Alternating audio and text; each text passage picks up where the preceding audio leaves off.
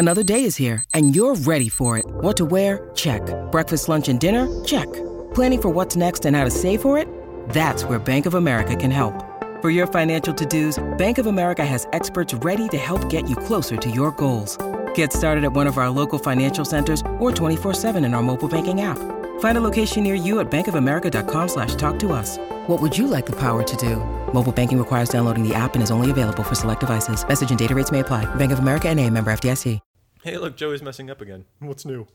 It's okay. Dana's the only one that hasn't just fumbled this podcast away so far. It's because he's a professional and knows how to actually true. be a human. Well, like once his kid wakes up or something, then we'll like, ha ha, we suck so bad. Right. Blah blah blah. I'm actually sneaking bites of popcorn when I'm not, uh, and, and try not to chew into the mic and being very quiet.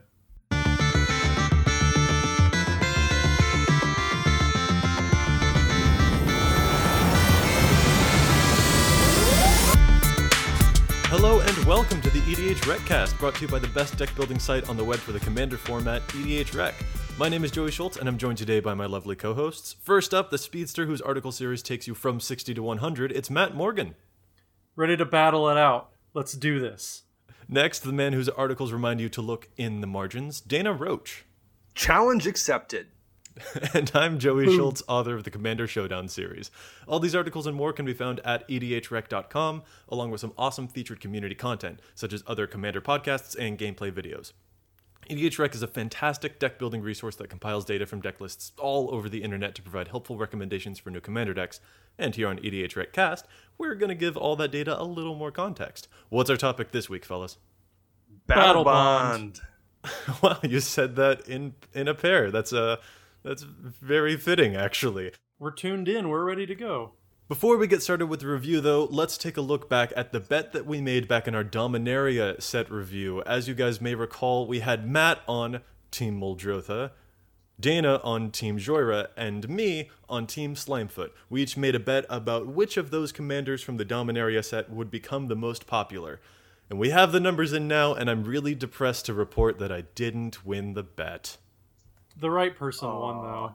Yeah, he's The right person won. He's been talking about it for the past couple casts now, and yeah, let's get to the numbers. So, in last place, there's me at Slimefoot the Stowaway with 132 total decks so far. Then we've got Jhoira Weatherlight Captain Dana's pick at 139 decks.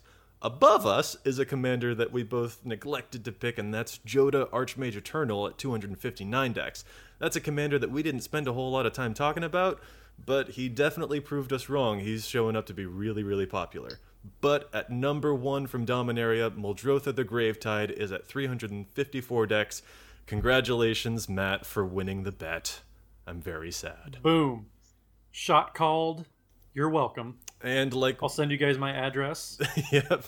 Are, are you going to build a, a Muldrotha deck with your shiny foil Ma- Muldrotha you we send your way? I, I already have the 99 like sleeved and ready to go actually. I played it a little bit last week with a buddy just jamming it out and it's really good.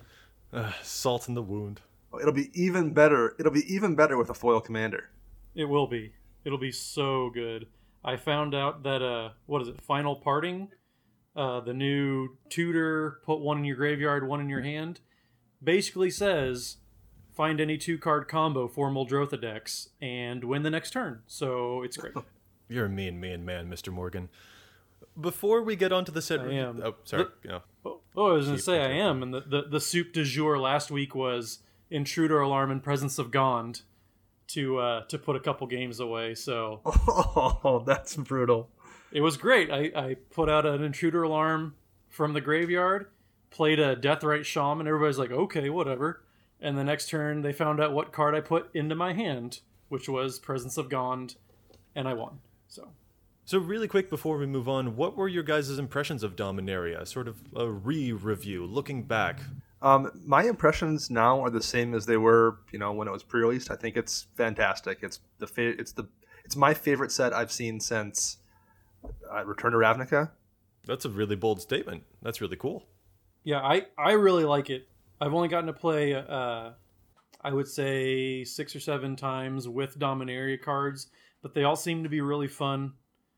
Yeah, I I really enjoy this set. It's been it's been pretty good. It's better than I would say all of uh, Amonkhet block for sure. Wow. I know that you built that Valduk deck that you were talking a lot about. did. Dana, did you build any decks from Dominaria? I didn't. I haven't built anything out of it yet. I've got a couple things I'm kind of kicking around that I haven't committed to, but there's a, I, I put a ton of cards from it Yeah. into existing decks, so it definitely provided plenty of fodder for decks I already had built. That was exactly the same for me. There were a bunch of cards from Dominaria that I was like, "Oh, I want that for the 99." And I think that really speaks to the quality of a set. Isn't just the the quality of the commanders that it makes, but also the quality of the non-commander cards that it makes. But we're not here to talk about Dominaria. We're here to talk about Battle Bond. We've got a whole bunch of new stuff coming up in Battle Bond, so let's get right to it. Most importantly, we've got a new mechanic that affects the command zone. Dana, do you want to tell us about the new partner mechanic? Because we know how much you love partners. Except for this is the partner mechanic on our partner show that I said I wanted. That's true, part- actually. it is. So I like I love this partner mechanic because you in this case the partner mechanic we have is partner with. So it basically says on the card this commander may partner with in the command zone a specific other commander whose name is given.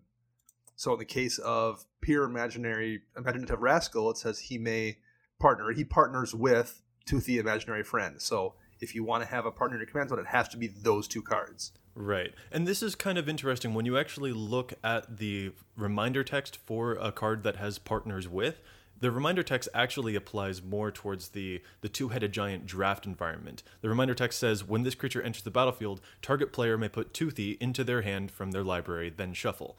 That's on Pir imaginative rascal. He'll go fetch either for you or for your two headed giant partner. He'll get that Toothy into the hand what it doesn't say there in the reminder text is that it actually can also be your partner in the command zone. I think it's a little weird that it's missing, but even so, we do have these two new commanders that can be used there. We've got a whole bunch of different pairs, and that's just a, a really neat take. Dana, I'm, I'm glad to see that you got your wish.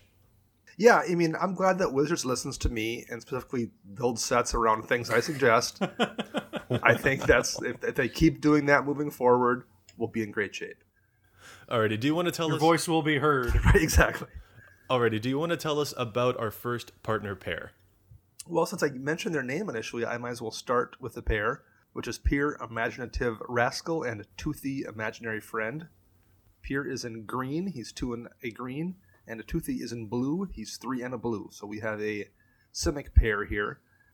Pir lets you, so basically, he's a hardened scales on a stick. So if one or more counters will be put on a permanent your team controls, that many plus one of each of those counters are put on that permanent instead.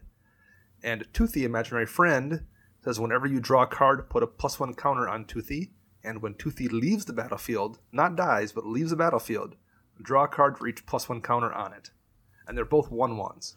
Right. There's a lot of information happening there. The basic gist of it is that Pir will give Toothy more plus one counters, and that's really, really awesome. You can make a really big plus one countery beater, and if it goes away, you draw cards. But there's a lot of extra detail in this particular pair that is really worth paying attention to. For example, Toothy has that leaves the battlefield, so if he goes back to the command zone, sweet, you still get that trigger. But it also means that if you do things like blink Toothy, some nutty stuff starts to happen. Specifically, you can stack his triggers if he blinks the battlefield and then immediately returns. You'll actually draw the cards after he's back in play, which means he'll get a bunch more plus one plus one counters on him. And that's just bananas. Yeah, it, this is kind of the thing they've been doing with Simic the last few sets, where the thing you kind of want to already be doing, they just reward you by letting you draw cards for doing that thing already. Sort of like was- Tatyova. Yeah. Yeah, that's what Tatyova did basically, and this is kind of the same deal here. Well, it's just another busted card that you can play with Deadeye Navigator because that card needed any more help sticking around. Or with doubling season, or with I mean, like there's just the, the list is just so long of ways to abuse this in those colors. Speaking of doubling season, that's another detail that's important about Pir, actually. Doubling season mentions if an effect would put counters on a permanent you control, it puts twice that many counters instead. But Pir is phrased a little differently. He says if one or more counters would be put on a permanent your team controls, that many plus one of those counters are put on instead. And that language distinction is actually really important. Doubling season will double the number of counters that are on your planeswalkers when they enter the battlefield, but if you activate like a plus two ability of one of your planeswalkers, that's considered a cost, not an effect. But Pir doesn't care about cost versus effect. He just cares that any number of counters are put on it at all. So when you use a plus two, you'll actually get three loyalty counters on your Planeswalker. And I think that's really busted. Yeah, I mean, this is a legit Super Friends combo as well in Simic. If you want to play Simic Super Friends, this is the first real combo that lets you interact with those Planeswalkers in a meaningful way. Right. Moving on to some other planeswalkers, we actually have a new pair of planeswalkers that can be your commander, and this is pretty crazy. This is another partner pairing specifically in Izzet. We have Will and Rowan Kenrith. Will Kenrith is a 6 mana planeswalker with 4 loyalty in blue, with a plus 2 until your next turn. Up to 2 target creatures each have base power and toughness 0 3 and lose all abilities. Minus two, target player draws two cards, and until your next turn, instant sorcery and planeswalkers that they cast cost two less to cast. And minus eight is ultimate. Target player gets an emblem with whenever you cast an instant or sorcery spell, copy it. You may choose new targets for the copy. He partners with Rowan, he can be your commander, and that's totally crazy. But we're not even done. That's just him. Rowan, on the other hand, has another six mana planeswalker with four loyalty, plus two during target player's next turn. Each creature that player controls attacks if able. Minus two, she deals three damage to each tapped creature target player controls. And minus eight, target player gets an emblem with whenever you activate an ability that isn't a mana ability, copy it. You may choose new targets for the copy. They're crazy. They're twins. They're insane.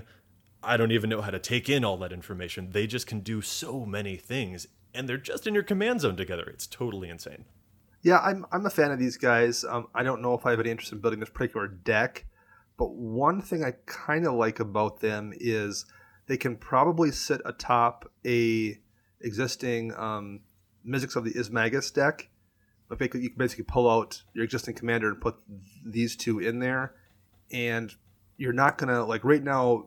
Mizzix kind of makes you enemy number one once people see that's your commander. They just don't want to let you do anything because they kind of can't. This this combo will probably play pretty similarly, but it won't generate near the aggro that Mizzix generates, and it might let you have a little. It might give you a few more different ways to play rather than just trying to get that giant kill everyone spell off too. So I think this lends itself to kind of that Izzet Spellslinger deck in a way that's maybe a little more interactive and fun than we get from the existing options. Yeah, you definitely don't get the target on your back that like Mizzix does. Uh, I think one of the big things too is Mizzix is fairly cheap, but you know you only get half of this, and it's still six mana, and there's you have to pay a full twelve mana to get both of these out, and that's you know before you even really get the ball rolling. Right. So I think it's more appropriately costed because Mizzix, once you stick him and untap, there's a very good chance you are going to win that turn. With these guys, that's not so much the case because they can play defense quite a bit better. They're not so aggressively costed, and just their abilities aren't near as busted as uh, Mizzix can be too. Mizzix is pretty famous for being, you know, combo city, but I gotta say, I'm really impressed, especially with Will's abilities. His plus two is no joke. He turns two creatures into a zero three with no other abilities, and he goes up in loyalty to do that. He defends himself and increases his loyalty and gets ever closer to an emblem that will copy your spells, as she, Rowan, gets ever closer to an emblem that will copy your planeswalker abilities. There's a lot of stuff to like there. In fact, Will even can reduce the cost of your planeswalker spell on the next turn, so he can actually reduce the mana cost of Rowan when you cast her next. Like, there's so much happening here. I'm really impressed. Yeah, I mean, it's. I, I think it's a power wise. It's you know, I think we all agree it's not nearly as strong as Mizzix would be, but I think it definitely is going to make a more interesting deck. Yeah, interest more interesting is a really really good way to put it. I I agree. I mean, just planeswalkers in general are, are fairly complicated. The walls of text on both of them makes them probably a little overwhelming to newer players, but they will lead to much more interesting gameplay for sure. And now that we've alienated our Mizzix players, Matt, why don't you tell us about Regna and Krav? Or Krav. Krav Maga? Let's go with that. Regna and Krav. Yeah, for sure. These are the the commanders I was actually blown away by the most when I first saw them. And if there was a partner from the set that I'm going to build the commander or I'm going to build a deck around, these are probably the ones that I would do. So Regna the Redeemer is five and a white legendary creature Angel partners with Krav the Unredeemed. We'll get to him in a second. But Regna herself, flying at the beginning of each end step, if your team gained life this turn, create two 1 1 white warrior creature tokens. And then Krav the Unredeemed is four and a black for a 3 3 legendary creature demon. Partners with Regna the Redeemer, obviously. Uh, and he has the ability of pay a black, sacrifice X creatures. Target player draws X cards and gains X life. Put X plus one plus one counters on Krav the Unredeemed. So, sack outlet for just a black, instant speed, draw some cards, gain some life, make Krav really big, really quick. That is pretty cool. I'm surprised to hear that this is the pair that you were blown away by. I was actually telling Dana just a moment ago that these are the pairs that I'm the least enthused by. Really, and and Mr. Necromancer yourself isn't a fan, huh? It's just I don't know. It feels a little clunky. Like I know that you criticized Will and Rowan for maybe having pretty high mana costs, but Regna and Krav I feel like have especially high mana costs, and I guess it takes a bit for their the ball to get rolling for them because you do need other creatures aside from them for Krav to sacrifice so that you can draw a card and then gain life and then make more creature tokens for Krav to then sacrifice and then you know it just it takes another step on top of having them out I guess. Yeah, I I really like them. I like Krav by himself even. If I built this deck, I probably wouldn't cast Regna very often actually. I would just mainly rely on Krav, his ability, some of those uh, Eldrazi, Eldrazi processors from Battle for Zendikar block, those get really interesting because they have a lot of death triggers, and when a creature dies, you know, put a scion in play, then you can sacrifice those scions. Krav has a lot going on for him. I really like him because you can build him as kind of a go wide black white tokens. You can build him big up like yeah, uh, old school Ob Nixilis. These are really interesting to me. I do agree that they're probably a little overcosted for what they do, but they have some really cool abilities and just the way that they they line up together. You don't need Regna for Krav to be just a very good black commander. Yeah, that's true. The longer I look at him, the better he looks. I think Krav works works well as a part of a lot of decks too. I think a lot of people will be running him just by himself in a deck or as a solo Mm-hmm. mono black commander.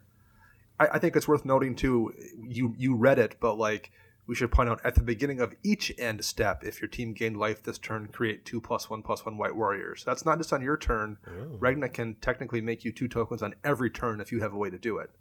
That's a really good point. I completely missed that. I, I, was a little preoccupied, I think, with the your team verbiage, which is new verbiage for the two headed giant format. But, you know, it doesn't really matter for us in EDH. We usually just play it, you know, I'm on my own. But that each end step, that's really cool. Especially if you use things like Soul Warden or Sun Droplet. That's actually a lot of tokens to be making. Yeah, which in turn turns into lots of life to be gained, lots of cards to be drawn, and lots of beats for Krav to deal. That's a really good point. Uh, All so- right. Yeah, you're. You sold me on it. The more that you talk about them, the more excited I get. So fair enough. I think the biggest problem this deck will have is I think there may be too many directions it's pulling you in. I think people are going to want to put in the stacks, Grave Pact kind of effects when they sack creatures, and they're going to want to have multiple ways to gain life to get multiple tokens off Regna. I think there's going to be a challenge when building this deck where people are going to try to, you know, they're going to want to run 130 cards in it to do all the things they want to do, and you're just going to have to let one of those things go, whether it's the the stacks portion or whether it's the life gain portion or I think it's it's going to be difficult to do all the things the deck wants you to do to maximize productivity. Yeah, I can definitely see that. That's a thing that we noted when we were talking about partners with Nate Burgess. The partners can sometimes pull you in very different directions, so nailing down the exact 100 cards that you want for your deck can be tricky, and I can definitely see that problem arising with Krav. Yeah, I think that that problem is is a little fixed though because you do have partners with a specific commander. Mm-hmm. So these two legendaries are no matter what partner pair you're working with here, they're designed to line up for the most part pretty well together. So hopefully a lot of that scatterbrained rec pages that you know we had with the first time partners were out, hopefully that's rectified. Yeah, that's a really good point. These guys, when all of these partners come together, they definitely have a very particular focus. Especially with our next pair, another Izzet pair in the set, and that's Zndrsplt, the Eye of Wisdom, and Okaun, Eye of Chaos. Zndrsplt is a 5 mana 1 4 homunculus who partners with Okaun and says at the beginning of combat on your turn, you flip a coin until you lose a flip, and whenever a player wins a coin flip, you draw a card. Okaun, meanwhile, partners with Zndrsplt and says at the beginning of combat on your turn, flip a coin until you lose a flip. And whenever a player wins a coin flip, double his power and toughness until end of turn, which is pretty great because he's a 3 3 for 5 mana. So if he doubles, he goes to 6, and if you happen to win another coin flip on top of that, he'll go to 12, and it will just exponentially grow from there. These guys are all types of crazy, and at long last, we have a coin flipping Izzet deck. We have a coin flip deck, and I think we also have the most important thing here to note is I guess this is official confirmation that no matter what plane we're on, homunculuses don't have vowels in their name. For sure. We've got Fblthp and we've got Zndrsplt. Definitely a lot of fun with those characters. But what do you guys think of these guys? I think it's something that Kaya, fellow writer EDH Rec, is going to have a lot of fun with. It's a little silly. It's going to be a lot of fun, and I'm sure that you know somebody's going to pull the deck out, and the table's going to roll their eyes. But then, like halfway through the game, they're like, "All right, this this was a good time." So both of these probably could have fit in unstable, but I, th- I think they'll be I think they'll be decently fun. Yeah, that's definitely true. It has that wacky, who knows what's going to happen feel. And as you mentioned, Kaya, she loves herself some chaos, so these definitely feel right up her alley. I like the fact that it's a chaos deck, coin flip deck that actually can win games too. Like this would be much more annoying if it was something that didn't have a way to close out a game. But I mean, you you can lose to this. I I'm perfectly fine losing to a chaos effect if it's going to win the game. It's just I don't want to do it and spend all night there. But this isn't that. I feel like this is a kind of a silly, weird chaos coin flip deck that actually is going to win stuff. So I'm not going to build it, but I'm glad that people that want that got their deck. Yeah, that is true. Okaun especially has a way of actually like pushing the game to an endpoint, as opposed to our next pair, which has a way of being a bit of a Zeno's paradox. I'll explain a little bit more what I mean by that, but in the meanwhile, Matt, do you want to tell us about Virtus and Gorm?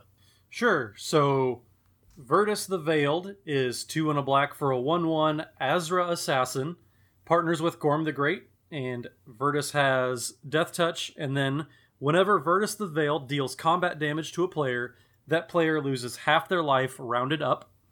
Gorm the Great, on the other hand, is three and a green for a 2 7 giant warrior, partners with Virtus the Veiled.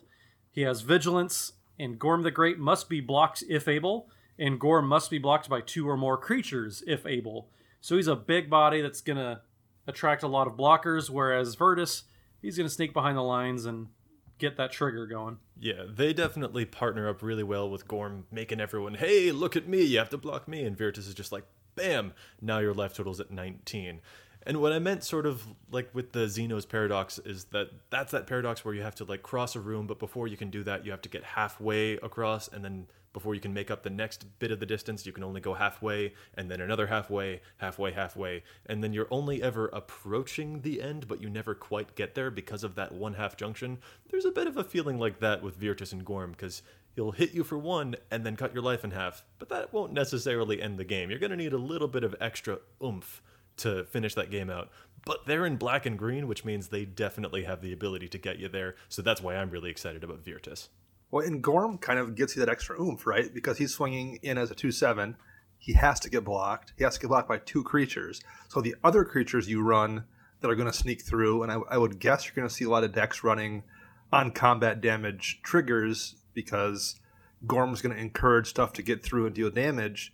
I think that it makes it a lot easier for Virtus to get through. It makes it a lot easier for other things to get through as well. So kind of like like Okaun in the other pair, this has the, the pair has a way to work together to win games. Yeah, super, super exciting. I I've said it before, I'll say it again. I could play nothing but green and black for my commander career and I'd be really happy. And I like that these guys open the door to a very new type of green and black commander strategy. Usually we'll see something like necromancy or Mazirek has plus one counters and then Glissa has bringing artifacts from the dead. But Virtus and Gorm are just like, I'm going to hit you and it's going to be painful and you're going to see weird stuff that doesn't get played very frequently, like maybe Liliana's Reaver or like Scythe Claw or something, things that can sneak through when Gorm is soaking up the damage. Yeah, it's going to be a fun deck to see. This is probably my favorite pair of the group just because it's going to generate some really unique deck builds. For sure. Yeah, I am, I instantly thought of Graveblade Marauder when I saw Virtus, just because that you know sneaks through as a, a one power creature. All of a sudden, that trigger happens and they lose I think it's life equal to number of cards in their graveyard or something like that. Creature cards, that's right. Oh, the Graveblade Marauder. There's also, I think it's like Mm-hmm. Guilt Feeder is another possible option. So yeah, there's a whole bunch of you can make an entire deck around sneaking through damage while one of your other commanders is is taking the heat. It's super cool. We have one final pair, and that is Khorvath and Sylvia. Dana, do you want to tell us about them? I absolutely can. We have Khorvath Brightflame, who's five and a red, and a, a legendary creature dragon, three four, flying and haste, and it says knights your team controls have flying and haste. And you have Sylvia Brightspear, who's a human knight, two and a white cast for a two two with a double strike, and says dragons your team control have double strike. So if you've ever wanted to build a knight and dragon combo, this is your combo deck.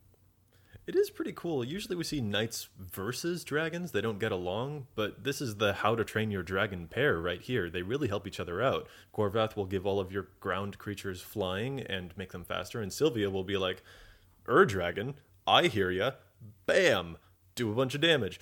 Obviously, you can't run the Ur dragon in this deck, but she just really synergizes with dragons in a way that I do find creative.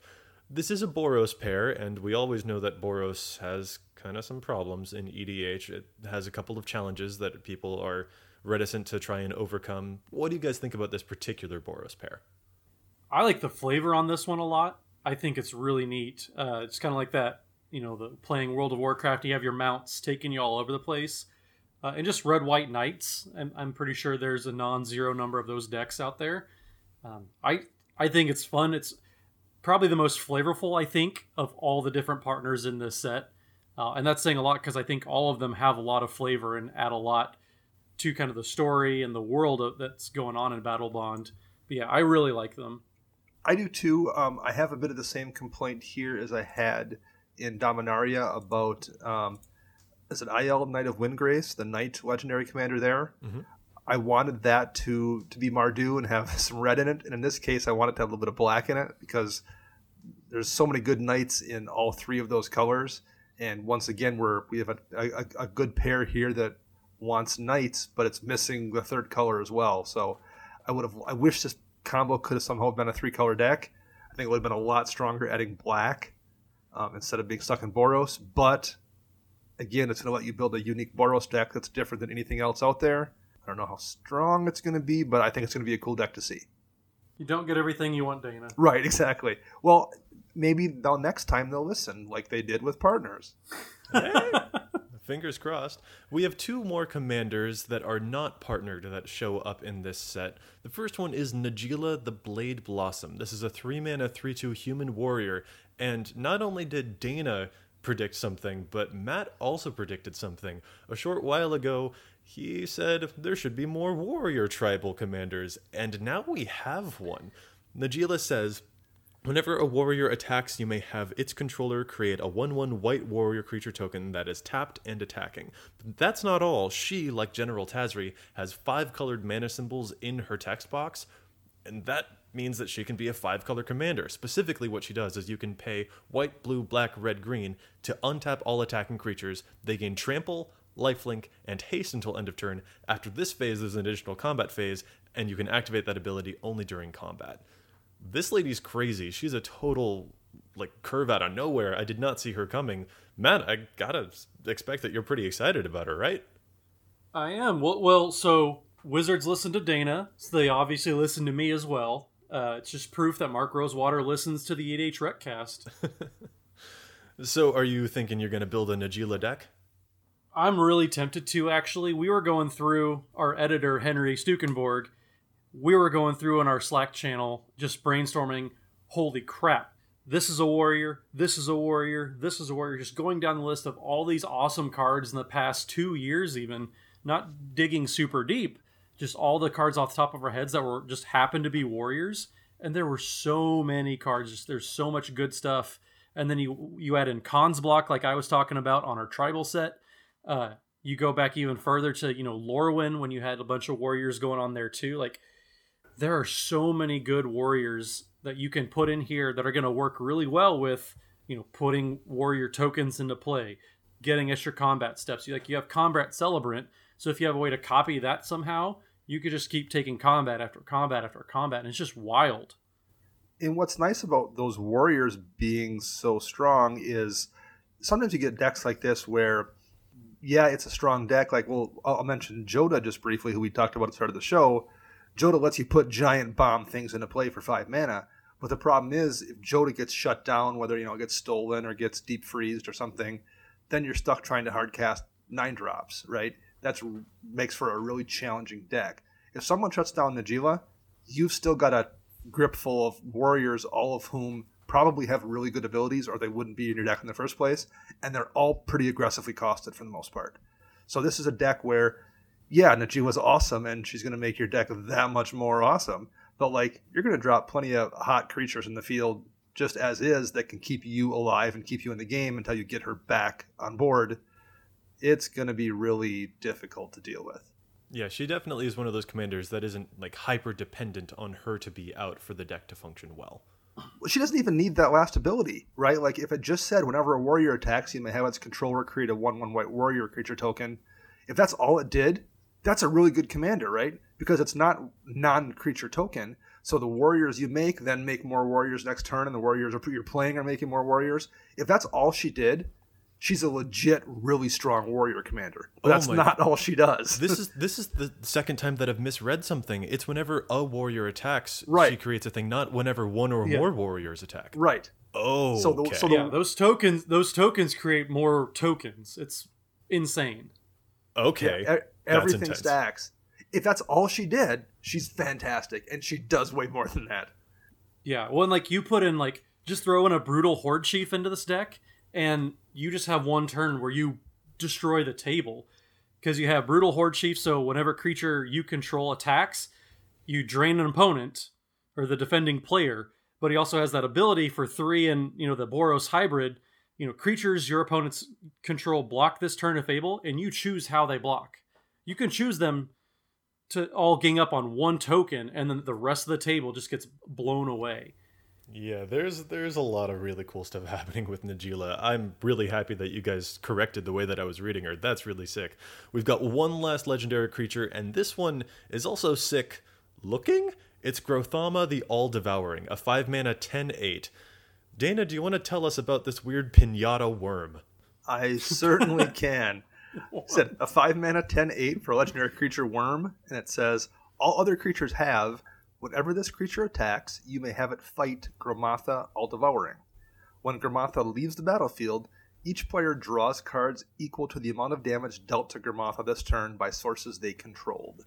I had to reread this card like four times before I completely understood. When this comes out, it becomes the raid boss in World of Warcraft. Everyone else can fight it if they want to, and if it dies, they'll draw cards if they fought it a lot right? Well, I, I would guess it's essentially ba- it's, it's more League of Legends, which is kind of esport what this set is based on because there's a boss in League of Legends, and I think in Dota there's a similar one as well. That's basically a worm that your team fights for a big raid buff. Gotcha. So I, I'm assuming that's the inspiration for this specifically is is Baron Nashor from League of Legends. Do you see this helming a deck anytime soon, a mono green worm deck. I can certainly see Worm Tribal finally being a thing, I guess, but it's a very curious ability. I still, even after we've read it like five times since we sat down together, I still don't know what this card does. it's so confusing. The, the, place that has a real true home, I think, is in Ghalta Primal Hunger. Um, which is a dinosaur we got in Ixalan. That's the the 10 and 2 green for 12 12, but it costs X less for each where X is the total power of creatures you control. So if you have the worm in play first, Ghalta then costs two to cast. But if you have it the other way around, if you have Ghalta out and you cast this worm, Ghalta swings at somebody, deals 12 damage to the worm, kills the worm, and you draw all the cards in the world. And your commander doesn't die. So basically, that, it's, it's a five mana draw 12 in Ghalta, who may also enable you to play your commander for no mana. Yeah. That's certainly a bizarre commander. We've got a whole bunch of legendary creatures here in this set. So, let's return to that bet that we mentioned at the top of the episode. Do you guys want to make another one? Game on. Alrighty. In this case, let me go first. I'm going to bet that Will and Rowan, the Planeswalker partner pairs, I think that of the new commanders from Battlebond, Will and Rowan are going to show up as the most built commanders from Battlebond. What do you guys think? Dana, what's your pick? I like Will and Rowan. I think people are going to want to build them just because it's your only chance to put two planeswalkers in the zone. But I think in looking at Dominaria, I think people like things that are strong and relatively simple. I think Muldrotha is gives you a very clean way to win the game, and it's very strong. I think to a degree, Jodah is the same way. You know what you want to build there. It's relatively powerful. I think the Planeswalker commanders might be a touch complex, so I'm going to say Pir and Toothy. I think Simic is really strong. I think it's a really clean path to victory. People can very easily visualize how they want to build the deck. So I think that's where I am going to put my money is on Pir and Toothy. Eh, it's a pretty safe bet. I could I could see it. I just feel like people are going to be so excited to have Planeswalker commanders again, though. So we'll we'll have to see what the stats show us. In other words, listeners, you should go build a bunch of Will Kenrith and Rowan Kenrith partner decks. Please help me out. I don't want to owe Matt another Muldrotha or anything like that. Matt, what are you thinking? So for Battlebond, my set pick for most played commander is going to be Najeela the Blade Bl- Blossom. I all three of us got obviously very excited about this card, what it does. It got this whole Slack channel for all the EDHREC writers just oozing with excitement. We're all ready just to see how crazy this is, how many nutso plays, how many you know, how many opponents can you kill in one turn with all this going on with one card. And like we said, even if it, you don't combo out, even if you don't get your chromatic mana to have a bunch of combat steps, you still have a deck full of very aggressive, very you know well costed warriors that are ready to do battle. So I think Najeela is going to be the most played commander from Battlebond, and I think it might be close. I don't think it's going to be the landslide like I thought Muldrotha would be, but I think Najeela finally gives warriors a good tribal commander and it's just a nuts great commander. So that's my pick. I hope you're wrong. Will and Rowan, that's my bet, and then Pir and Toothy for Dana, Najeela for Matt. Listeners, you heard it here. Build a bunch of Rowan and Kenrith decks. do that. Anyway, Daddy needs his cards. no, I don't want to owe you another card. And maybe we forgot to mention that is the stakes of the bet. Whoever wins, they're going to be getting a copy of that card from the other two hosts. So I'm really, really hoping that I win this one and I get Will from Matt and Rowan from Dana. It's gonna be a great union. So we'll check back on our bets for our next set review when the next set comes out, but for now let's move on to some popular non-commander cards. Let's linger a second on some of the reprints that are happening in this set. We won't talk about them too much because we do want to talk about the statistics that we anticipate happening for newer cards, but there are some fantastic reprints in this set, like Doubling Season and Land Tax. Do you guys have any favorite reprints? Because I sure do. There's some crazy stuff happening in Battlebond. Um, I'm most excited to see Land Tax get a reprint. It probably should be in most white decks. They're so desperate for card draw, and while it's not truly draw, it you know it's card advantage. You're getting lands to make sure you hit your landfall almost every turn. It had gotten pretty expensive. The foil, the only existing foil was a judge foil that was like 150 bucks too. So now you can get a foil of it for probably a reasonable price. So that's one I'm really glad to see um, show up as a reprint because it just it needed it, and there's a lot of people that wanted copies for their decks, and it's a very reasonable and fair card as well. Yeah, I agree. I, I think Land Tax is one of the cards I was waiting the most. You know, all the master sets that have been coming out, they did Balance and all these, all you know, all the bad white mythics. Uh, Land Tax is the one that I've been waiting for for a long time, just because I love the card. I want it in every white deck, like you said, Dana. Uh, it's it's it's about time that Land Tax got reprinted. I'm also uh, super excited. Besides True Name Nemesis for the the Spike 60 card player in me, Mycosynth Lattice actually I think is super relevant to have being reprinted. Besides the obvious doubling season, which is probably the calling card for reprints. Uh, but Mycosynth Lattice, you know, when Breya came out, there weren't. I don't think there were a whole bunch of people that really knew about Mycosynth Lattice, and then Breya came out and made that card very popular and made, you know, a card that was already about twenty bucks made it even more. And so I think having Mycosynth Lattice reprinted uh, is going to be a very good thing for a lot of players out there. And that's the one that makes everything into an artifact? Makes everything into an artifact, and you can pay colorless or mana as though it were any color to to cast all your stuff. Basically, it makes everything gray. I guess was the flavor behind it. Gotcha. Well, I hope that you play it against me, and I hope I cast Vandal Blast when you do. There's so many never cool reprints that are happening here. We mentioned Doubling Season, Land Tax, Mycosynth Lattice, True Name Nemesis. There's also Seedborn Muse, Mystic Confluence, Diabolic Intent. They've got, like, this is the level of reprint that I really, really love to see in supplemental products or, or other, like, draft experimentation sets from Wizards. So I'm, I mean, if just on those merits alone, I'm really excited to play Battlebond and to open up all these packs. But we've also got a whole bunch of new cards with other new mechanics that are really exciting to talk about too. So let's move on to them. Dana, can you tell us a little bit about friend or foe cards? I can indeed. That's a new mechanic that shows up here for the very first time. Uh, friend and foe reads. For each player, choose friend or foe, and then an ability happens to all the friends, usually a positive one, and a negative one happens to all your foes.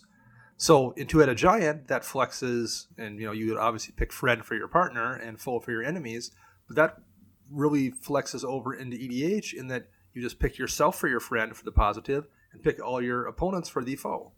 It's a really a clever mechanic that works really well in two-headed giant but it doesn't sacrifice anything in commander. It works really well there as well. I think that's a kind of an ingenious little bit of of uh, mechanical construction on wizards part to make something that works so well in this format and is also desirable in a totally different format So, what's a good example of a friend or foe card that you like? Um, I think my favorite one is probably Pir's Whim. Um, it's three and a green for a sorcery, and for each player, choose friend or foe. Each friend searches their library for a land card and puts it on the battlefield tapped, then shuffles their library, and each foe sacrifices an artifact or enchantment.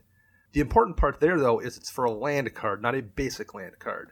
So, like you and your teammate, if you're playing Two-Headed Giant, can go get you know the perfect mana fixing, or if you're not playing, which is Battlebond stuff, you can go grab that you know Gaea's Cradle, or or one of you grabs Cabal Coffers and one of you grabs Urborg, whatever, while your opponent simultaneously gets set back an artifact or enchantment. And you know, once in a while, sure, someone has a treasure token out, or someone has something that they don't mind losing like that, but fairly often that's going to let you get a really busted land and it's going to make your opponents lose something that's relatively valuable to them as well. I think that's a really good tempo hit and a really good piece of advantage for you all baked into one spell. Yeah, I, I very much agree. Pir's Whim is one card I'm I'm super excited to play. Just getting any land of your choice, I, yeah, it's it's a very good effect that I think plays around the political things very well too, and especially for green. Green doesn't have very many good political cards, and I'm not a political player, but I, I think this is a very good way to do it. Right. That is also, I mean, Dana's reticent to do any group hug shenanigans, but you could get some friends around and say, hey, I'll give you a land if you do something nice for me. So there are potential group hug applications with these cards too. Sure, it, it gives you the option to do that, but it isn't like you're not locked into that. So yeah, that's it's perfect in that way too because it's not something where you're stuck helping people. You just have the option if it's beneficial to you. I, I think it's just a great design. Yeah, Pir's Whim in particular, I love that they stapled a tribute to the wild to a Reapin, so that's like a really great design. I'm also Exactly. a fan of Zndrsplt's Judgment. This is a five mana blue sorcery. For each player, you choose friend or foe, and each friend creates a token that's a copy of a creature they control, but each foe returns a creature they control to their owner's hand. That can really mess up the day of a Voltron player, and it can also just. It does blue things. I love making copies of stuff, so that imbalance feels amazing. A lot of these kind of almost feel like a a mini spell version of the Praetors from Phyrexia, such as Elesh Norn, I'm going to give my stuff plus two, but everyone else's stuff minus two. Zndrsplt's Judgment feels a bit like that too. I'm going to get extra creature, but you're going to lose lots of creature. And I just, I love the way that that feels. That spell also really intrigues me. Matt, is there a friend or foe card that you like? Um, I think Pir's Whim is probably my favorite. I'm with Dana on that one. I think Regna's uh, Regna's Sanction kind of underwhelming. Just tapping people down. I, don't think that's really a, a very big impact. Khorvath's Fear I think will be all right, but Pir's Whim far and away is I think is going to be the best friend or foe card. Yeah, I would I would probably have to agree. I can see a lot of places where I'm going to be putting that Pir's Whim card into my decks. We've also got another mechanic here, and that is Assist. This is another new mechanic that is really good for Two Headed Giant because it actually allows your teammate to pay mana on your behalf. An example of a card with Assist is Play of the Game. This is an 8 mana sorcery that exiles all non land permanents. It's a lot of mana to pay for that effect, but it has assist, so another player can pay up to six of this spell's cost, which is really great when you have a teammate, but which also might have a bit of political uh, implications in a commander game with multiple players. There could presumably be a person across the table from you who recognizes a threat on the other side of the table from both of you and wants to help you cast this spell to get rid of that person's stuff. What do you guys think of the new assist mechanic? I think it's an interesting. Me- I think it's a great two-headed giant giant mechanic. I don't know if it scales over to commander quite as well as friend or foe, particularly because you're reliant on your opponent's number one to go along with you, but but maybe even more importantly, number two to have mana available to help you cast a spell. So you're number one, you need somebody who wants to help you because not everyone's going to want to help you, and they need to have the mana to be able to help you cast a spell. That's a lot of variables to hit, and I think maybe it's worthwhile on some of the spells that you're like, well, if I get help, great. If I don't, meh, it's still fine. Play the game in particular, I'm not sure if it's worth running an eight mana board wipe to take the chance that you have to pay the whole eight when there's so many ones that are cheaper more consistently. But I, th- I think it's a cool mechanic, and I think there are some cards where it it really is a is is positive. Game plan being would be the first one I would look at. Six mana and game plan to basically do a time twister. That's not like amazing, but you know, time reversal is five mana, so you're paying one more worst case scenario, and you have the option to have somebody else pay a chunk of that cost. I think that's a really good mechanic. That's, that, on that card, it's a really good mechanic. Right. So that time twister effect you mentioned, that's every player shuffling their hand and graveyard into the library and then drawing seven cards, and then you exile yep. the game plan. So if someone else on the other side of the table is dead on cards, you can sort of negotiate with them to refill everyone's hand and maybe mess up the person who's ahead and loves their hand. That's a potential right. application there. Mm-hmm. But if you can't, like if they don't want to pay it, yeah, it's probably worth it doing it for six mana a lot of the times anyway. Whereas play the game, I feel like paying eight for that is something that's going to hurt almost every time if no one can help with it. Whereas game plan, if no one helps, there's probably plenty of times it's still worth doing. Matt, what do you think about assist? I enjoy assist a lot. Actually, I think it's a really cool mechanic. Like like you said, play the game. I think people are going to skim over a little more than they should. Game plan though, and out of bounds. You know, if you have one player that's pulling way far ahead and you guys want to catch up as a table, I think it's something that's very very cool. It's it, it's unique. It's a good way to make sure that you're reining in that one player. So if you're, you know, sitting down, two of you guys don't have decks that are near as powerful, you can use these to kind of unofficially team up and make some packs and keep that one combo player from getting out of hand really quick. Out of bounds is a, a counter target spell for a blue mana, maybe. So, you know, if you're falling behind and somebody's about to do something really crazy, you can talk to somebody else at the table and just say, hey, man, we're going to lose next turn if we don't counter this. Can I borrow three mana? And then you have the out of bounds. Right. So out of bounds has a typical cost of four, but another player can pay up to three of that cost. So it could just cost you that one and mm-hmm. counter someone's spell. That is actually probably also my favorite of the assist cards because it doesn't demand too much from another player. Like play of the game, that requires probably a lot of help that another player maybe not be willing to lend you too much mana, but out of bounds only asks like, "Hey, can I have one? Can I have two mana and help stop that guy from winning this turn?" It's really sick card. Yeah, I I think they're very very good cards when it comes down to are we going to be able to catch up to the one person that's probably playing a deck that is more powerful than, you know, objectively than the rest of the decks of the table. It's just going to help keep that one person in line that just, you know, can't read the table uh, and it's going to make for a lot more enjoyable games. I think. I just the mechanic is very well designed. Just the teamwork that goes into it, and it doesn't have to be the same player every single time. It doesn't have to be your your teammate if you're playing, you know, one v one v one v one. If it's just a four player pod, you know, anybody can do it any given turn, which I I really appreciate as well. Right. But do note, while you can pick different players for each assist spell, you can only pick one player at a time for yes, an assist one spell. Per. So right. Yeah, that's just a good rules note to, to, to take into account when you look at all of those assist cards. Let's move on to some of the other cards as well. In particular, I want to talk about a new set of dual lands that we've got. An example being Bountiful Promenade, which is a land that enters the battlefield tapped unless you have two or more opponents, and it taps for green or white. We've got a cycle of all of those for the allied color pairs like black and blue and black and red, all of those colors that are next to each other on the color wheel. But man, those are cool lands. You're always going to have multiple opponents in a game of EDH, so these will always enter untapped. I love these. I mean, the worst way to look at them um, is to say that they're strictly better versions of the fast lands from Scars of Mirrodin and Kaladesh, because those come into play tapped on turn three or is it turn four consistently. These are only going to come into play tapped on you know what turn eight or nine or ten or fifteen or twenty or what, depending on your meta goes. Like these are always going to probably be better than the fast lands, and the vast majority of the time they're just ETB untapped duals. Full stop. That's just what they are. Right, so these lands are a bit like the assist cards where they only get worse the less opponents that you have, but at the beginning of the game, they're fantastic.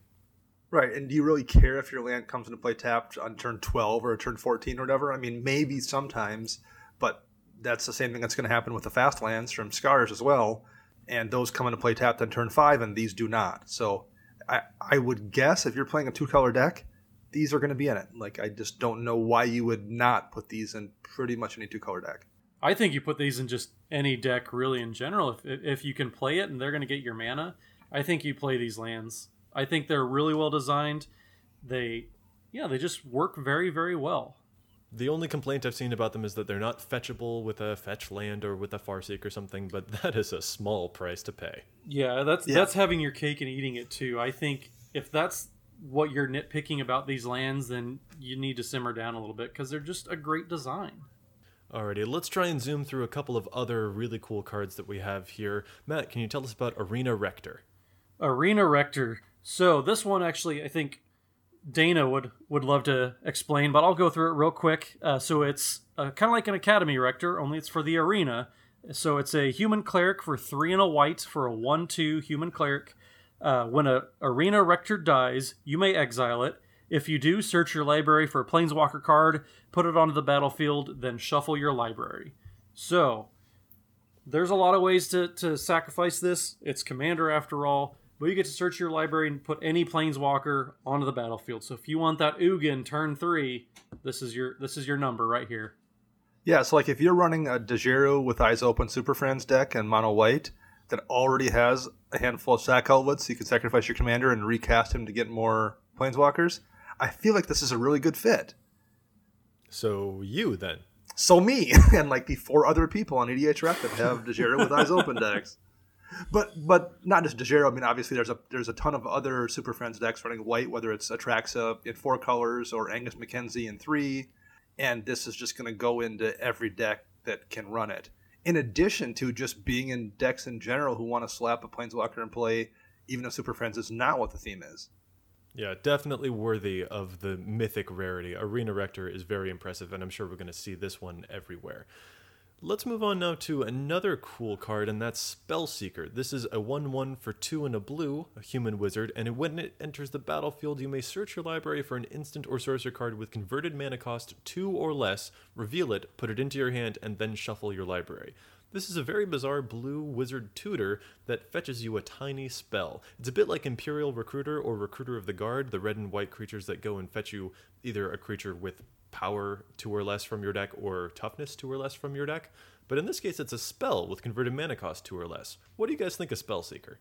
Um, it's nice to see that the Trinket Mage cycle is expanding into spells. Um, first of all, I think that the fact that it's a wizard is super relevant because we just had that wizard tribal deck last year, and Kess and Inalla both interact really nicely with this spell. Whether it's Kess, you know, letting you recast a spell that you went and got with Spellseeker, or Inalla making a copy of Spellseeker and letting you get a second spell, or just generally as a tutor effect in blue. I mean, it's just a fantastic card. Fetch target Cyclonic Rift. Right, exactly. Yeah, Rift is only two. Vandal Blast is only one if you're playing red blue, which is you know both Inalla and Kess. There's just a lot of stuff you can grab with this. That's really really effective, and it's a great card. Is good. I agree. I can't add anything else. I mean, you guys covered all. You you grab a cyclonic rift and win the game. So All right, Matt, do you want to tell us about Archfiend of Despair next? I can. This one I thought was interesting. Uh, so Archfiend of Despair, six and two black for a six six creature demon, flying. Your opponents can't gain life, and at the beginning of each end step, each end step again, uh, each opponent loses life equal to the life that player lost this turn. So, doubles down on all the damage that they do or any life loss they have. This one, I man, if it weren't eight mana, I think this card would be crazy good. Yeah, it's a bit like this the enchantment or wound reflection, but on a demon. I can't make up my mind about how I feel about Archfiend of Despair. On the one hand, I can acknowledge that, like, yeah, that's a really powerful ability, but on the other, it feels clunky. It has flying, which is a great evasion ability, but it doesn't have, for example, trample, which is probably for the best if it had flying and trample and it doubled all life lost. That's probably too much uh, going on. That's probably more power than I should be wishing for. But something about it still feels a little off to me. I don't know. Am I wrong? I think eight. It, I agree. Eight is a ton of mana. I think this plays really nicely with things like our new buddies uh, Virtus and Gorm, where Virtus swings in and makes the person lose half their life, and then you drop this afterwards and they just die. I think I, I think you don't just blindly slam it in a deck, but I think there's some decks where it's going to just kill people if you cast it at the correct time.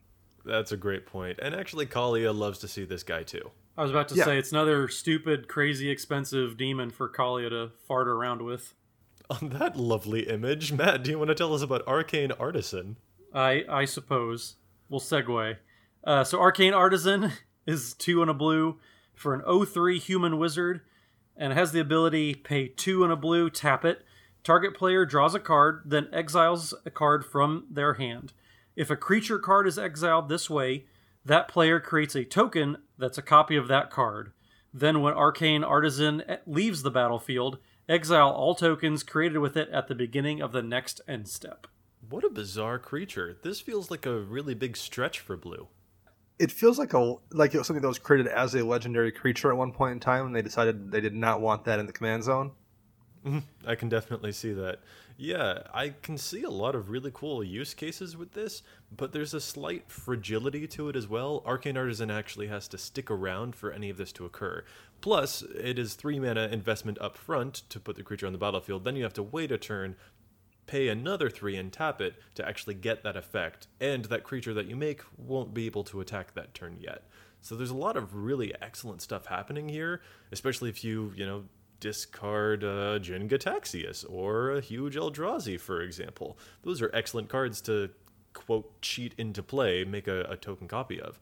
But there's something still sort of House of Glass about it. I feel like this might be a little more dangerous than it lets on, kind of both in how powerful it is and how fragile it is. What do you guys think?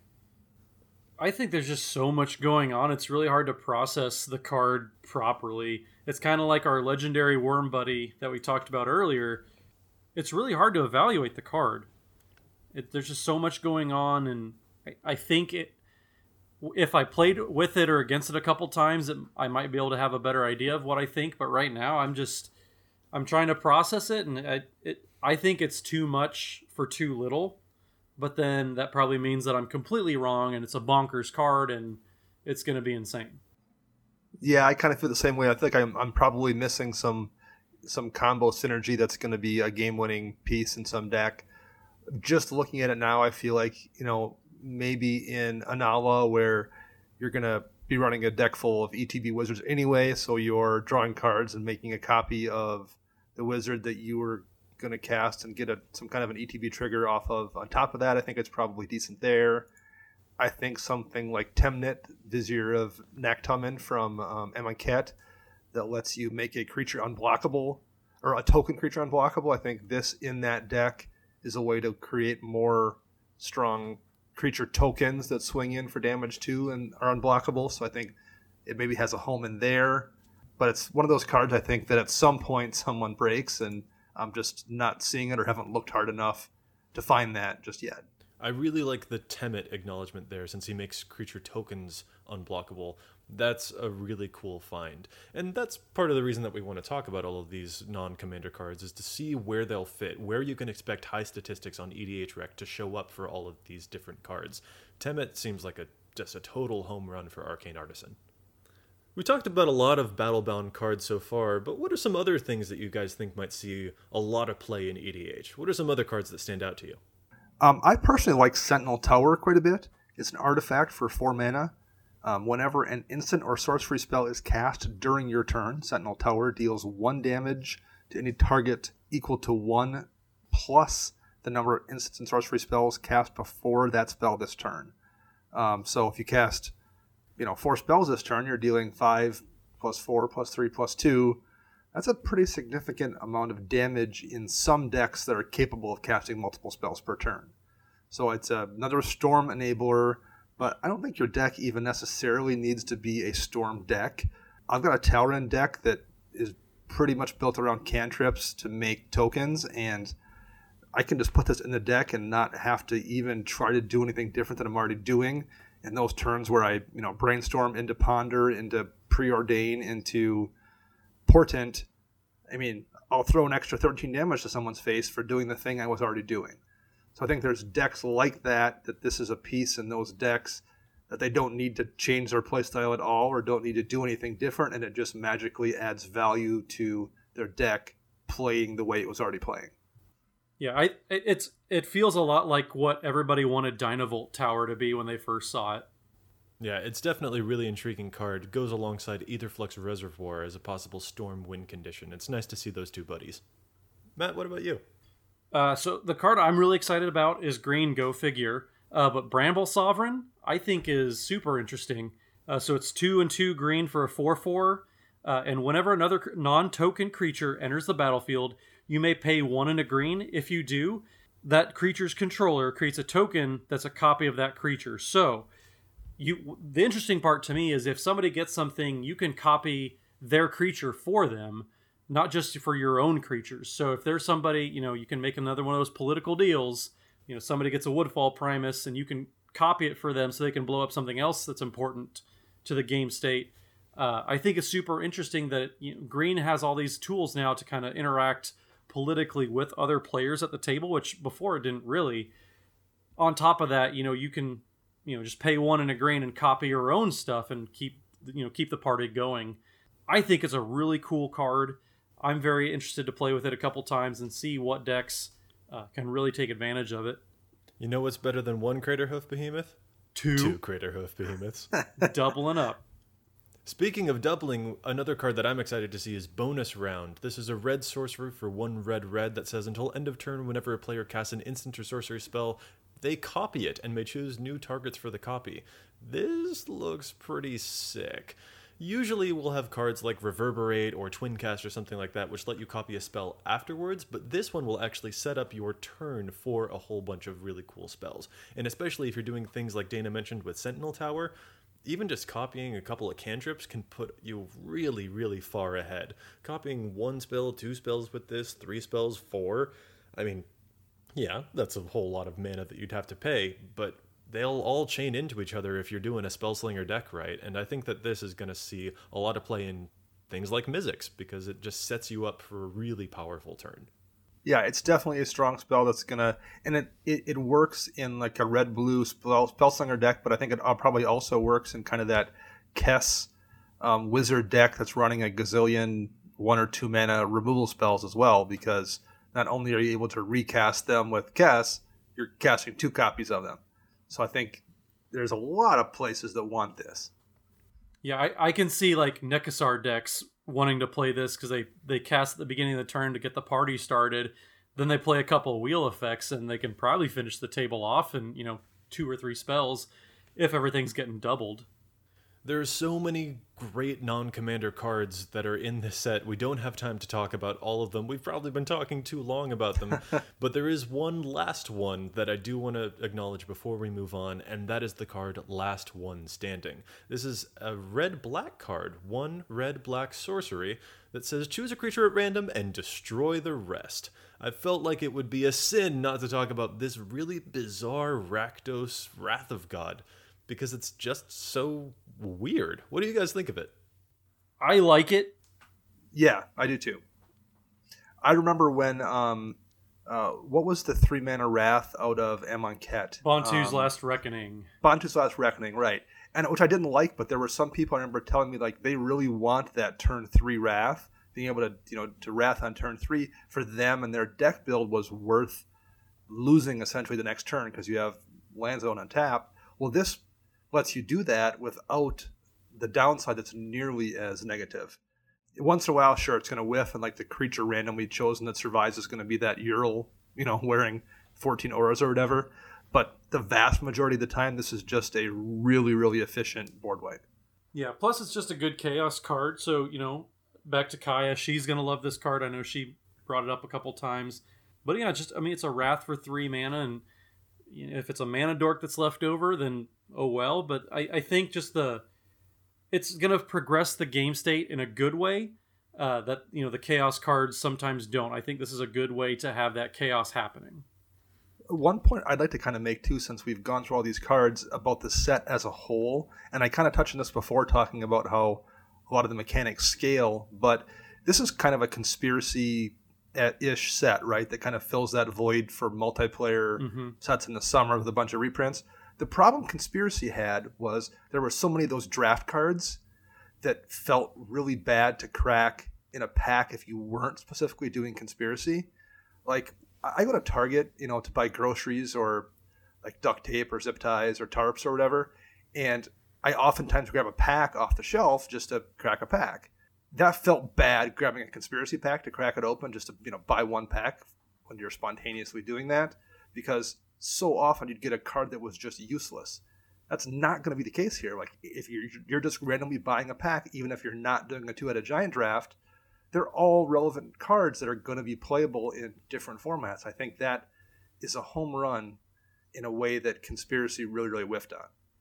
Yeah, I, I agree 100% on that. Just there aren't going to be the feel bads, and just every card's going to be relevant.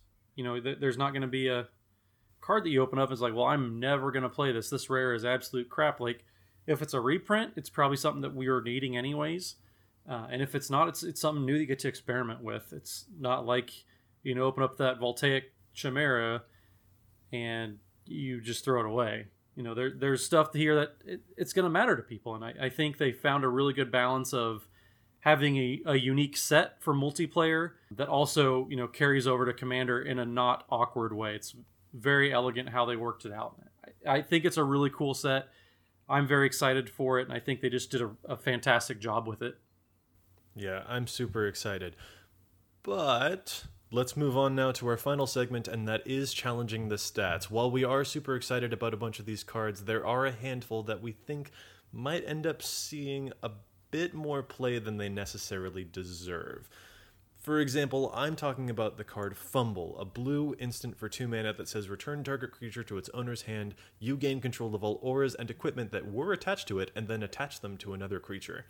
When I first saw this card, man, I was super impressed. I was like, whoa, are you kidding? I can bounce their Voltron and then take all of their equipment? That's excellent. And I expect that that's the reaction that a whole lot of other players had too. It's just like, dang, Battlebond, even at the uncommon level, these cards are so cool. And while it is true, I think that we need to take exception with the card Fumble. It's a great name, but let's remember that like the most popular equipment in EDH is Lightning Greaves or Swiftfoot Boots.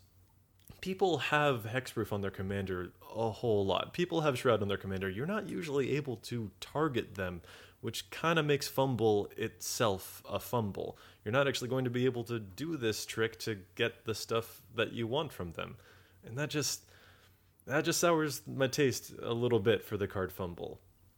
Yeah, I, I, read it wrong. I read it wrong at first too. I thought it said choose target creature. So I'm like, oh man, it gets around Hexproof and Shroud. And So then I, then I was thinking, okay, well, worst case scenario, almost every game has somebody wearing lightning greaves or something wearing swiftfoot boots. It's like two mana to get a swiftfoot boots or get a lightning greaves and, and take it away from somebody else at the same time. Like that's ridiculous. And that's the that was the low end I was thinking. Like worst case scenario, you grab a pair of greaves. Best case scenario, you grab you know a handful of swords and whatever. So yeah, I at first I was like, this is crazy, and then I read it closely and saw, oh, it's targeted.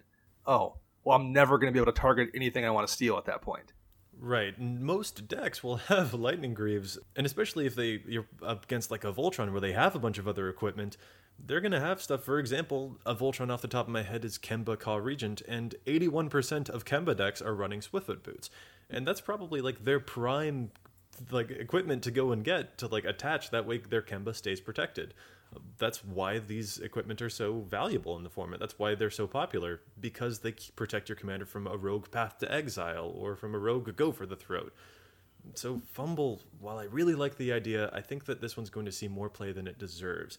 As sort of a comparison, it reminds me of the card Grip of Phyrexia, which showed up in the Commander 2016 product. That was a three mana blue instant that says to gain control of target equipment and then create a germ to attach to it and that would be really neat, especially if you took someone's Argentum armor.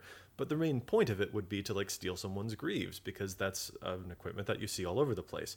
But Grip of Phyrexia only shows up in 993 decks, and that's just not a huge metric. And I feel like Fumble should have probably around the same fate. It looks really, really sick, but in actual practical gameplay, unless you have an Arcane Lighthouse or a Glaring Spotlight, it's it's kind of kind of tough to make this work. So fumble, I'm sorry, but you're kind of a miss for me. I want to challenge the stats on you. What about you guys, Matt? What's your pick? So my pick, I kind of alluded to it earlier, uh, is going to be play of the game. It's the the eight mana exile all non enchant on all non land permanents. I think it's just going to be a really good way just to to level the playing field. You know, one person gets too far ahead, whether you know they're playing Voltron and you know have a stack of enchantments or stack of equipment out there. They have you know 20 tokens. They're getting out of hand really quick. It's just gonna let the people who fall behind, maybe they don't draw very well. It's gonna let people pull back in. It's gonna create, I think, way more. Just I mean, just the assist cards in general. You're gonna have way more interactive games. Uh, stuff's not gonna be over so quick. So you know, Prosh food chain dude, they tap out, get a food chain you know one person they're not to be able to do all the work by themselves but so it lets everybody share the load i think it's just a lot of that unofficial teamwork yeah i, I just man i i'm really excited for the assist mechanic in general i think play of the game is something that uh, people are going to overlook though just because like we said it is an eight mana wrath um, but when you divide it up even if you you know you pay four somebody else pays four for you it makes it much easier to cast and it's gonna yeah like i said just catch everybody up make sure that one person isn't just beating down on the table and, and running away with it. So I'm I feel like I gotta challenge Matt's challenge the stats here. You said that this one's gonna get overlooked, but I think this one's gonna get way overplayed. At best, it's a four mana wrath that someone else had to also help you pay for. Well, that's just like a day of judgment or a wrath of God, and we said in a previous episode that we'd rather play a fumigate than a wrath of God. I don't know what to make of this. This also exiles though, and it's all non-land permanent. So it's not just creatures. It's it's hitting the entire table of all permanents. So I think that that type of effect is is worth overpaying a little bit on. Maybe. Dana, what do you think of Matt's pick? I also don't love the card. I think Hour of Revelation exists. That's almost always going to do the same thing for three mana. Um, and you don't have to worry about anybody else paying anything to have it do that. So I, I think that is a card that is competing directly with it and is much much better. And on top of that, then you're looking at the other wraths that exist in white as well. Maybe it's a meta dependent thing, but I just I think I kind of touched on this before.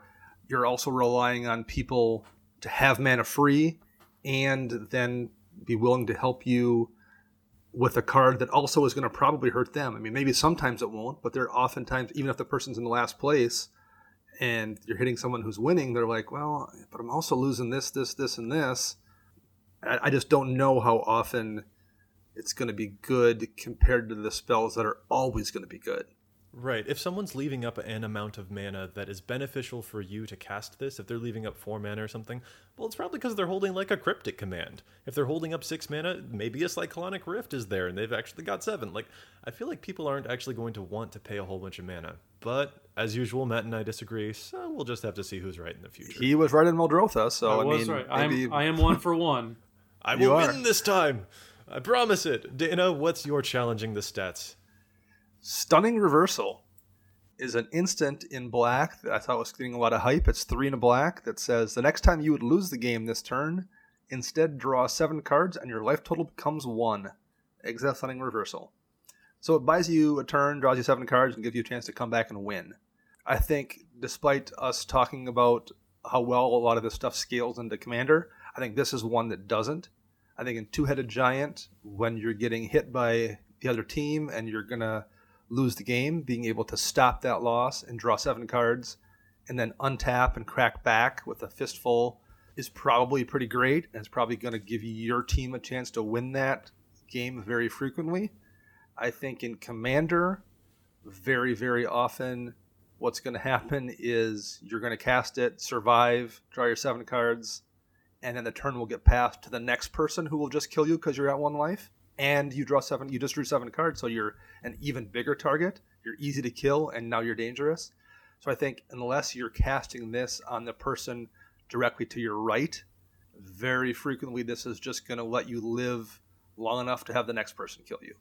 So I think it's going to be in a lot of decks, and it's n- because people look at it and see how great it's going to be in Two Headed Giant, and think it's going to save them, and I just don't think it's going to. I agree. I I, th- I don't like this card at all, and doesn't even you know take into account double strike effects. So somebody you know first strike damage happens, you die, but you don't. Regular damage happens, and you're dead. Right. Yep. Yeah, there's just a lot of things this doesn't save you from, particularly in Commander. Um, now, I feel like it's, like I said, I, I mentioned this before, but it's going to be great in Two Headed Giant because there's only that one chance to kill you, essentially. But yeah, it's going to get overplayed. Yeah, I can I can definitely see that. It looks a lot cooler than it maybe will end up being. With that said, even though there are a handful of cards that we think might get overlooked or that might get overplayed, I'm super excited for this set, guys. Yeah, Yeah. absolutely. Yeah, me too. I'm I'm really bummed that I'm gonna miss uh, the pre-release for this, uh, or just any of the release events with all my buddies because we love doing two-headed giant stuff, and we just don't get to do it very often. So having a set designed for that, and I'm gonna have to miss it, uh, I, I'm super bummed about. And it's, it's going to be released like the weekend before GP Vegas as well. So I'm looking forward to. I'm going to make time to hit the pre release to play with some friends, but I'm also going to definitely try to get in some draft pods at GP Vegas to play this as well. And remember, listeners, you got to build those new partner decks to help me, maybe Dana, out so that we can beat Matt in our bet. No, you don't have to do that. But with that, I think we're going to call this episode to a close. I'd like to thank my co hosts for joining me, and if any of our listeners would like to get in touch with us, where can they find you all? So you can find me on Twitter. I'm at Mathimus55. That's M A T H I M U S 55. Uh, and all the other social medias, and that's where I'm at. You can find me on the Twitter bird as well, at Dana Roach, and you can listen to me once a week in addition to this on CMDR Central talking about EDH. And I'm Joey Schultz. You can find me at Joseph M. Schultz on Twitter. You can follow EDHREC on Facebook and Twitter at EDHREC and the EDHREC subreddit if you have a question or a request for a new site feature. P.S. If the EDHREC Facebook page gets 5,000 likes, there's going to be a giveaway. So head on over there and smash that like button for a chance at a cool prize. We're also doing a giveaway for the EDHRECast Twitter page once we hit 1,000 followers, so be sure to check out EDHRECast on Twitter as well. As Dana mentioned, you can check out his other podcast at cmdrcentral.libsyn.com. You can check us out at E edhrecast.libsyn.com or contact us at E edhrecast at gmail.com. And you can also find us on iTunes. And if you do, please consider leaving us a review to help us boost our visibility and help other folks find the podcast. You can find this podcast and more on EDHREC's very own community content spotlight section, where we feature as many other Commander content creators as we can, from Command Zone to Commander's Brew to Commander Versus, not to mention new articles published every day by our own fantastic team of writers. We'll be back at you next week with more data and insights, and until then, remember EDH Wreck Your Deck before you wreck your deck. And enjoy Battlebond. Take care, you guys.